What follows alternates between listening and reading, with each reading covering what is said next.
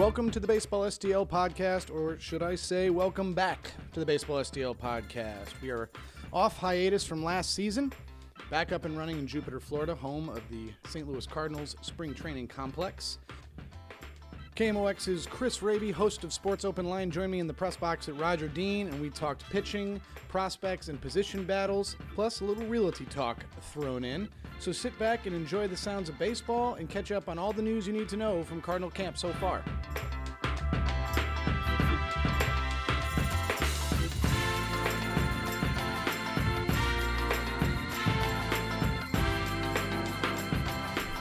Well, J J Bailey, we have now seen a couple of weeks of games, and we've seen everyone in the Cardinals rotation a couple of times through. Lance Lynn, his third start today. It was Michael Wacha's third start yesterday. Mike Leake will go for the third time tomorrow. Uh, Adam Wainwright, Carlos Martinez, obviously, at the World Baseball Classic. Let's talk about, though, kind of each of these guys, what we've seen, and some of our initial impressions. We can begin uh, with Lance Lynn, who we saw pitch today, and it's hard to kind of get a read on, obviously, what he wants to do and, and how he feels about his stuff, but he's just kind of looked like Lance Lynn to this point. Yeah, he's he's really working out. Yadier Molina has been calling uh, a lot of his secondary pitches, stuff that's been sort of off the table for him when he was dealing with the you know the elbow injury in twenty fifteen. Obviously, twenty sixteen didn't throw at all, but in twenty fifteen, you know, unable to throw that curveball, unable to throw a lot of the secondary pitches just because of the elbow pain. Now he can kind of re-explore some of those pitches, but as he once put it, uh, options are overrated. If you go to the buffet, you just eat the food that you like and you leave the rest. And so the fastball has treated him well, but I think both Molina and Carson Kelly today have, have made an effort to call some of those secondary pitches because as effective as Lynn is with multiple fastballs, you know, cutting, running, sinking, um, the ability to pull the string, the ability to throw a breaking pitch with uh, some level of consistency is is key for a guy that Um, is looking to kind of reestablish that fifteen seventeen win form. I, I think that maybe the most impressive thing has been that we haven't heard anything really about there being any caution with him or uh, him being under any kind of restriction. Obviously, you know, you're aware of the fact that he had Tommy John surgery, but he got into the minor league games last year because of the timing of the surgery back in November of twenty fifteen, and he just seems to be on normal Lance Lynn work. Well, I think that the timing of his surgery certainly plays into it because he could basically square up for a, a normal offseason as opposed to having to still do rehab work. But I think another thing that's that about timing that kind of matters here is he's going into the last year of his three-year deal with the Cardinals. You know, fifteen, sixteen, seventeen, sixteen was lost to injury. This is the last year that he's under contract in Saint Louis, and At that, for, you know, for that reason, the Cardinals don't have a ton of incentive to be cautious. They should let him roll because um, they're trying to get as much value as they can for the existing contract right now, and you're not planning uh, ahead for a financial investment in the way that you would if he was still under contract for two or three more seasons. Uh, so Lance Lynn again today, his third start looked pretty good against Houston. Uh, we saw Michael Wacha, his third start yesterday. I really want to talk about Wacha, and I, I understand that he pitches well, and he looked good yesterday. And I think it's it's easy to say don't overreact, but I don't think really at the end of the day anyone was paying attention, uh, maybe except for a few people, to his actual stat line and the runs that he hasn't given up, hasn't given up an earned run yet in the spring. Um, I don't think that's really what I was paying attention to. I think we're seeing things from him and, and seeing the ball move in ways that we haven't seen in a long time from him. Yeah, I think that was evident when he started throwing his first live bullpen sessions against hitters. Um, I know this is, is somewhat kind of esoteric to define, but the ball looks different. It feels different coming from kind of a, a re-strengthened shoulder and the confidence he has now to fully extend in his delivery. I think that's that's so key that his, if he's got the confidence to fully extend and finish his pitches, they have a different look. They're lower in the zone, and the fastball being low in the zone is what his repertoire is built off of. Last year, the changeup was fine and low, but if you couldn't throw the fastball for a convincing strike low in the zone, then nobody ever chased the changeup because they just had to wait for a mistake. He's able to finish those pitches, and that's why we're seeing more curveballs now too, because he's he's able to get on top of those curveballs and finish them all the way through, where last year his his shoulder really prevented him from fully executing on these pitches. And Mike Matheny said it a couple times. Now, he's the manager. He's going to say that, but a lot of different guys have said it. Opposing hitters have said it. This is the velocity that Michael Wacha brought with him when he was N L C S M V P. This is hard, heavy, low fastballs that have not been present in his game since about the first half of twenty fifteen. Well, and that's the thing, too, right? It's velocity with a purpose. It's not ninety-five over the middle of the plate. It's not ninety-five up, um, because big league hitters can handle that. It's like you said, hard, heavy, low. It's low in the zone, and it sets up that changeup, which had almost become not just ineffective, but he had really gotten away from it. When we saw him throw off-speed pitches the last couple of years when he had struggled, he had seemed, at least in my opinion, I'd have to pull up the numbers, but he'd seemed to throw a lot more curveballs and get away from the changeup, even even just featuring it. Yeah, and that in that second half of twenty fifteen, that season he started off so well. He earned the All-Star bid, and his E R A and all of his, you know, walk walks, uh, strikeout to walk ratio, walks per nine, strikeouts per nine, all those numbers were dramatically worse in the second half of twenty fifteen, because he was struggling with that fastball, which made the changeup either easy prey or a pitch that gets ignored. And at no point in his career, I actually just wrote a story about this, at no point in his career did he throw more curveballs than the second half of twenty fifteen, because he was leaning on any pitches that weren't exposed, and the changeup had been exposed because he couldn't get the fastball down. And all of that, again, to this point in spring, all of that looks demonstrably different than than where he was last, even last spring. Not so much during the season, because that got that got bad in a hurry, but even last spring, this looks far more comfortable for him on the mound, and his execution is far more reliable. So we don't know how his shoulder will react, and he made the point yesterday of saying, you know, it's it's really, really early. My goal is not to feel good during spring training, essentially. It's to be ready and to be able to pitch at the end of the season. So a lot of unknowns still lies ahead, and, and we can talk and write about the offseason work that he did and the strength program and, and trying to strengthen that shoulder, but there's still a lot up in the air. What should the target be for him? How will the Cardinals handle him? And what do you think a best-case scenario workload is, given some of the uncertainty that surrounds his shoulder and, and how much volume he'll actually be able to provide? I'd say the best-case scenario for Michael Wacha this This season, especially how the Cardinals want to handle him going forward, would probably be right around one hundred seventy-five innings, right? I mean, that'd be the best case scenario. That'd be that'd be a it's, if everything goes according to plan, one hundred seventy-five innings, which is where you'd want, you know, essentially a young pitcher maybe in their first season as as a rotation member. But that's where you need to handle Michael Wacha right now, because you have to build in time off, you have to build in skip starts, you have to build in outings where if he has five strong innings and they're up, save some of that workload, pull him out. If they've got a five-run lead, pull him out and don't push him through the sixth or the seventh. Save those innings for later in the year. And I think that if his body holds up and his, his strength regimen does what it was intended to do, I think that he has probably a ceiling of one hundred seventy-five innings, one hundred seventy innings. I think if you get that from Michael Wacha at this juncture, you're thrilled. I think that would be... That's absolutely best case scenario. And uh, again, I'm, I'm just not sure that anybody knows, because it, it's an injury that, that is so just almost out of nowhere sometimes. And you can't really forecast it.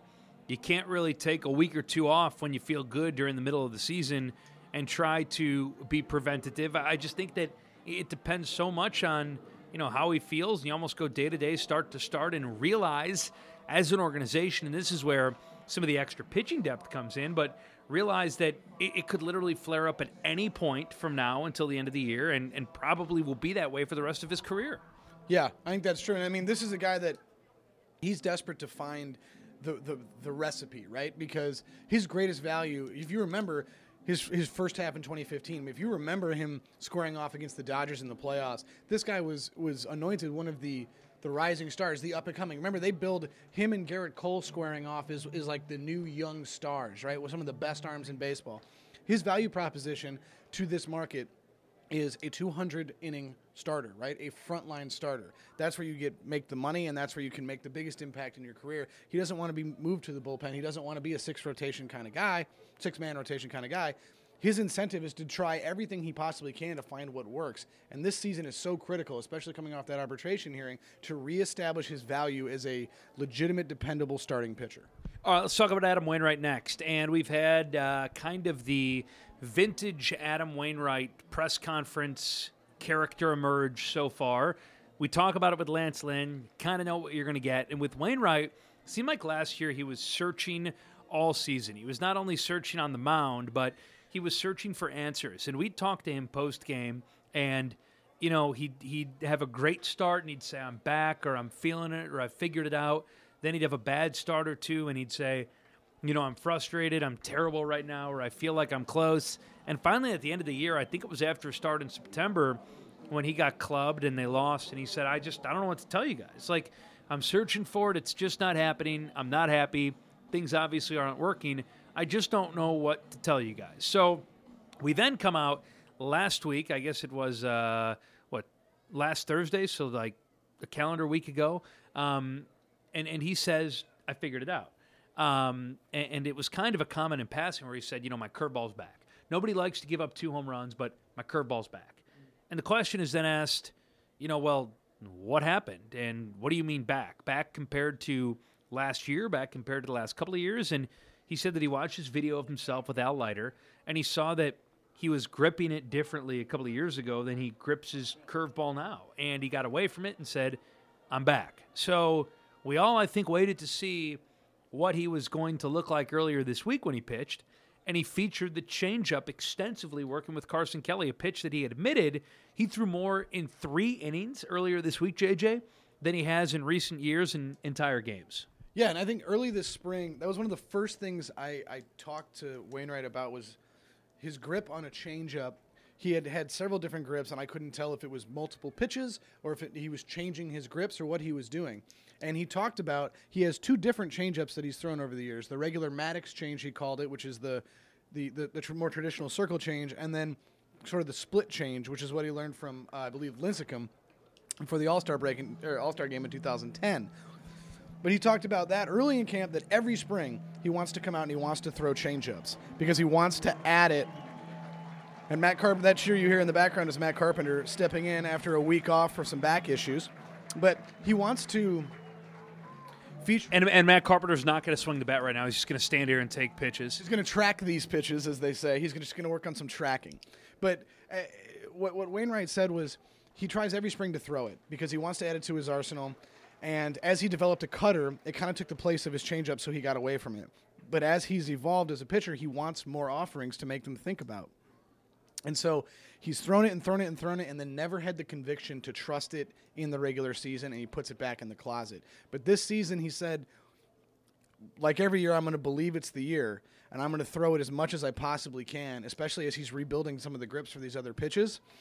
I think this is something that could appear more more in games other than four or five pitches in a game. I think he could you could see him throw you could see him throw this into the mix, and especially in the second half, when you got to evolve a little bit as the hitting catches up. I think this is something that he's he's really interested in committing to.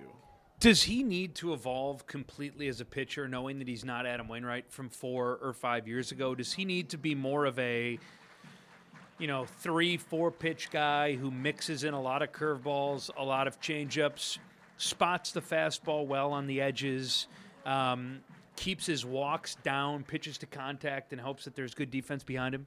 Yeah, I mean, he's still a guy that... Because his walk rate was alarmingly high last year. And, and, you, and you wonder if that was him. I, I almost wonder if part of that was trying to pitch around the defense and trying to maybe, in some situations, to get strikeouts. As Matt Carpenter, who was instructed not to swing today, just laid down a beautiful bunt against the shift and uh, reached first base. We're recording this right now during the uh, Cardinals-Astros game, obviously, this afternoon. But... do you think part of the walk rate last year was him trying to maybe do too much and and trying to avoid pitching to contact and trying to pitch to uh, more strikeouts, which he's talked about in the past, trying to get away from as he gets older?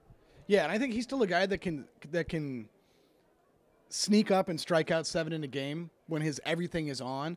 But his be- you know the best thing for him is to is to chew through innings and have easy innings, right? So a lot of movement on his pitches. Understanding spots, understanding sequences. Yadier Molina and, and wor- him work so well together. Um, I think that the way that he's going to continue to excel as a pitcher at, at this point in his career is move quickly through a lineup, move quickly through these outs.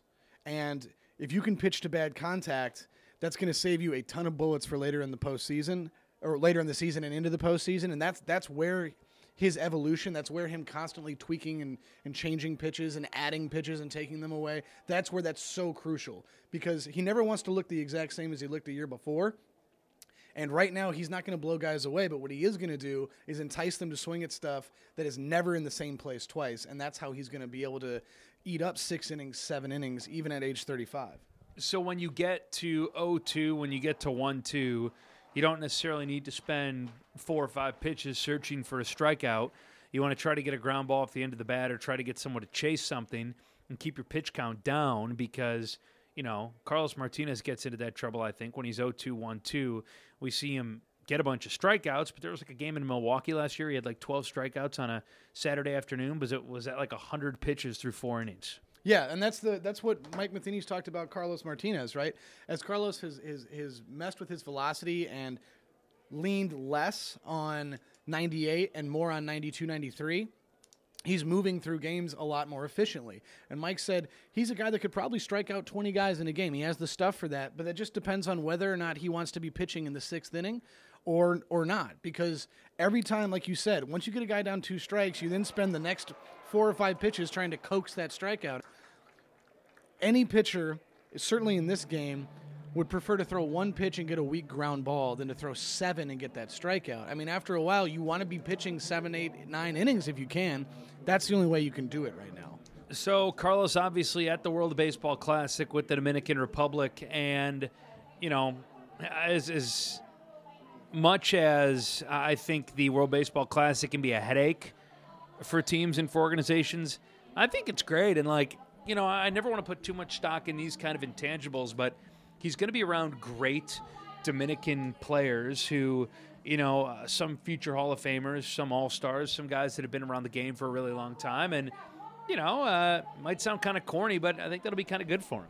I think it'll be good, and I'm I'm doing the same thing you are. I know it's kind of difficult to, to really put value on this, but I think especially for a guy that loves to, to compete that way, that loves the spotlight, that loves to be the big guy on the mound and, and facing – games or facing hitters in games with some consequence, I think in, in in an atmosphere that is second to none, especially when you talk about the Latin American countries. Absolutely. And yeah, and live or die, you know, on, on, on every inning. I think that can be good for a guy like Carlos, because he's he gets to get those juices flowing. He gets to think in that way. He gets to pitch in that way. And for spring training, you know, for some guys, it feels like a slow death. You know, you're getting your work in, but it's a matter of course. And you're not, you're out of here after five innings, you go hit the golf course. You can get kind of lulled into to sleep. It can be hard to get the gears going. I think for a guy like Carlos, being able to let it all out like that this early, you know. An emotional guy. Yeah, an emotional guy to be able to just really let it eat and have a great time. I think that can be a really good jumpstart to get him kind of a month ahead of everybody else once the season starts. Uh, finally, Mike Leake, uh, he was victim of the Port Saint Lucie wind tunnel on Saturday. I was on the call for uh, his first start. It was a game that he was just incredibly efficient in Orlando against the Braves. Um, he looked so good last spring and was really one of the stories of spring training last year. It's too bad that it didn't translate into the regular season, but again, you're talking quick contact, keep the pitch count low, uh, get a lot of ground balls, and you just hope that things are different behind him, because a lot of his contract, a lot of his contact, excuse me, rates last year were very similar to what we've seen in the past. Yeah, Mike Leake essentially did what Mike Leake has done his whole career last year. The problem was the plays behind him weren't getting made. And when they weren't getting made, he had to make a shift toward trying to maybe get a few more strikeouts on his own, which is not something that he's really focused on. He just wants to make good pitches that get bad swings. And he was a victim, probably more so than any other pitcher on the staff, of subpar defense last season, because if you looked at the fielding independent E R A and the actual E R A, the gap there is a full run. And for a guy that needs – Throws, throws a lot of ground balls, throws a lot of bad contact, needs those plays to be made. And I think that if he did, if he, if Mike Leake did exactly what he did last season, this season, his E R A improves by at least three quarters of a run. And I, I think he wins a lot more games with the Cardinals' commitment to better play in the field. So, but what leads you to believe that they will be better defensive? I'm not saying that I disagree with you. The question to you is, why do you think they will be better? That commitment, what does that mean in terms of actual tangible results, especially in an infield when you have essentially the exact same personnel? Well, I think that one of it is the commitment to, at least early on, we'll see, the commitment to utilizing those personnel, uh, I guess, more properly, right? So Matt Carpenter is a serviceable second baseman, a serviceable third baseman, but his best proposition is playing first. So a good number of his throw uh, errors came on throws from across the diamond. You take that part away, he's playing first base. He's probably in a more comfortable position. Kolten Wong, at least early on, and what everything they're saying is going to be your everyday second baseman in the field, there's no question that he makes the infield better. He can make plays that very few players in any position can make, and having him out there will steal outs for these pitchers who badly needed outs stolen for them. Then you move to the outfield, and you have Dexter Fowler in center field. The years of, of playing a major league center field for, for Fowler, they teach you things, and he's helped the younger outfielders on positioning, moving them around. And then by moving Grichuk, who is a center fielder, to left, you get a much more athletic and rangy left fielder than Matt Holliday. And so that helps cover some of those gaps and covers down the line. I think they just got a little bit better in the field at a few different positions, especially by putting these personnel kind of where they can be optimized. Yeah, I think, too, in another year for Aledemys Diaz, he'll certainly be better because we saw him get better over the course of last year. Um, and, the, and the range in the outfield is so, so important. Even if that translates to, like, I have no idea how to quantify this, but that translates to, like, one ball a week that's tracked down that had been falling somewhere around left field, then it's certainly, uh, certainly a vast, vast improvement.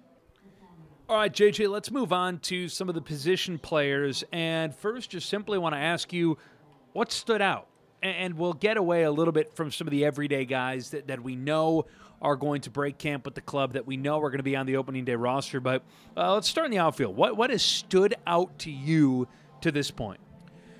Well, one, it's I mean, it's obviously Dexter Fowler is going to be on this roster, but it's the impact of, of this center fielder on this team, both what he's been able to do defensively and, and help the guys around him, but also what he's done at, at the plate. But some of that is known quantity and expected. I think one of the guys that's really broken out or really, really shone bright in camp is Jose Martinez, who, you know, twenty-eight years old, uh, has a legitimate chance to break camp on the twenty-five man roster as perhaps a, an extra outfielder and occasional platoon first baseman if needed. Um, he's he continues to hit.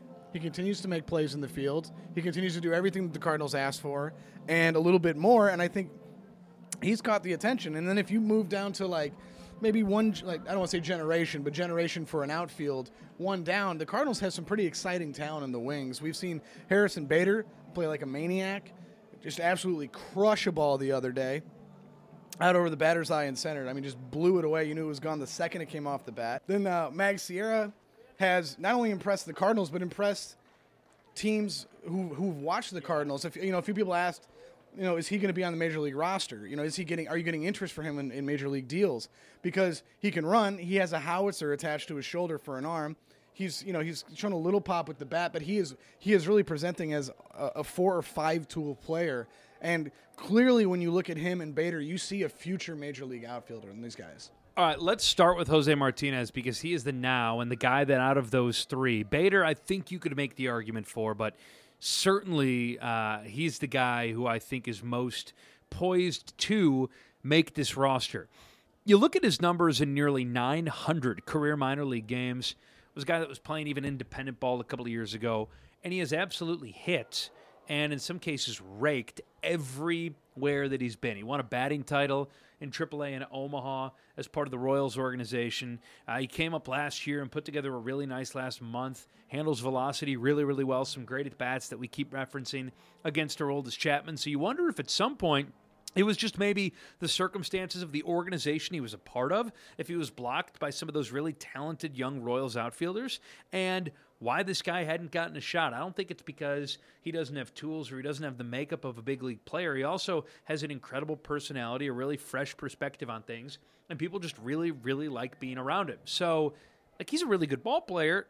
sometimes these guys just maybe fall through the cracks a little bit, don't get chances, and he kind of fell into the Cardinals' lap last year. Yeah, he really did, and I think you make a good point there of there's a lot of guys in the minor leagues who should should be, at least empirically, should be on major league rosters and can, can contribute at an M L B level, but for whatever reason, personnel, contracts, you know, the inner workings of an organization that sometimes over overshadow just your regular play. Guys out of options. Yeah, like those guys end up marginalized, neutralized, and the Cardinals really, I don't want to say they stumbled across it because that would imply that they, you know, they weren't heavily looking at them, but they they really acquired a valuable asset. At, even though he's a little older, he's only twenty-eight.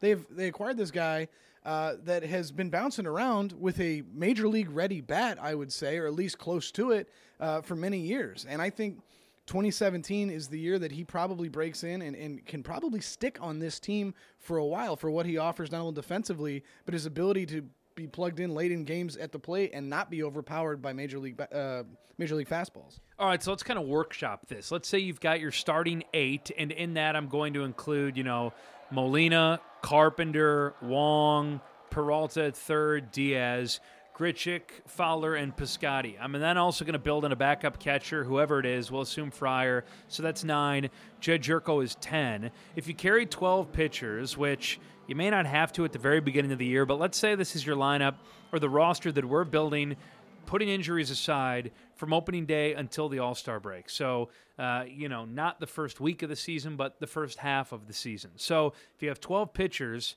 I've now counted ten position players. That gives you three spots left for Jose Martinez, Matt Adams, Greg Garcia, Tommy Pham, uh, and anyone else that, that you'd throw into that mix. So you've got, you know, then three spots left for all of those guys. What direction do you think the Cardinals want? Harrison Bader could theoretically be in there. Uh, what direction do you think they want to go? And how does Matt Adams also fit into the mix, given that Martinez plays first base and outfield?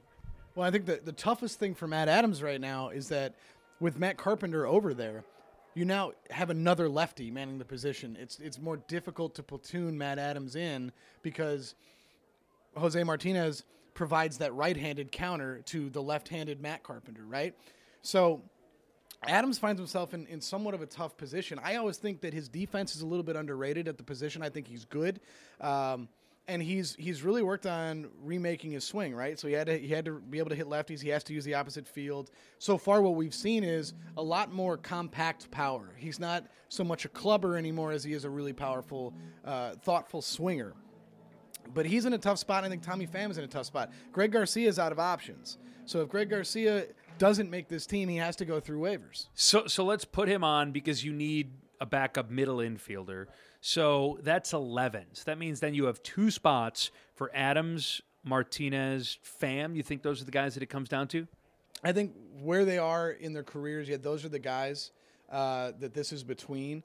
And out of those three, Martinez certainly, to me at least, has the, the inside track simply because of p- positional versatility, and he's had a productive spring in all phases. So I think that right now he looks like a guy that's that's penciled into that spot. Now it comes down to Tommy Pham. Do you want that extra outfielder? Who can play center field? Yeah, who can play a center field, and, and Jose cannot play center field. But Tommy Pham can play center field, or do you want a lefty power hitter who... What you did see from Matt Adams, even though he didn't play a ton in the field, he was a pinch hit monster last season. Uh, a handful of home runs. He's a game-changing bat that you can play at the end of games. So they each have different value propositions. Matt Adams is primarily at the plate. Tommy Pham is primarily as a center fielder uh, with a little bit of speed. So I think that's and, I, and right now uh, it's probably too even to call that race, I would say. But I'd say Jose Martinez seems to have the edge. Is that's probably going to be on this team uh, come April second. Gosh. I just, and I don't know if this is the right move, but, you know, if you're carrying him, do you also carry Adams when when Jed Jerko can play first base? I, I, I don't know. When, when Steven Piscotty can play a little first base in a pinch if you want to get really right-handed heavy.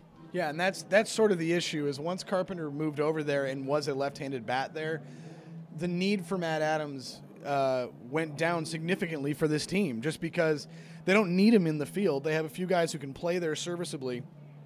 What they what they need is a power-hitting bat. But Matt Carpenter, at this point, has put up more home runs in seasons than Matt Adams, and Matt Adams' biggest value proposition is a home run hitter. So he's sort of a man without a country on this team, which is which is kind of a a shame given that he's performed relatively well for them. It's just that he's one of those guys that as this, the organization took shape, he kind of was fell through one of the seams. I think that Bader is like Carson Kelly in that he probably will be up and could certainly contribute to this team this year. But over the first half of the season, where do you want him? And I think you want him playing every day. I think more reps in corner outfield would probably help him. He played center just about all of last year, played corner outfield. Uh, he told me really for one of the first times in the Arizona Fall League, while I think he could contribute and could be a good bench player for this club right now, I don't think you want him up only getting a handful of at-bats in the first couple of months of the season like Carson. Yeah, and that's and that's really what you're you're looking at for a lot of these young guys, um, pitchers. You know, whether they're they could contribute to a bullpen role or they need to be a starter in Memphis. Same thing with guys like Carson, Bader. Best value proposition for where these guys are in their career is steady playing time to accumulate the innings, to accumulate the endurance needed, the experience needed that you can't always get coming off the bench for a few innings or an at bat here and there.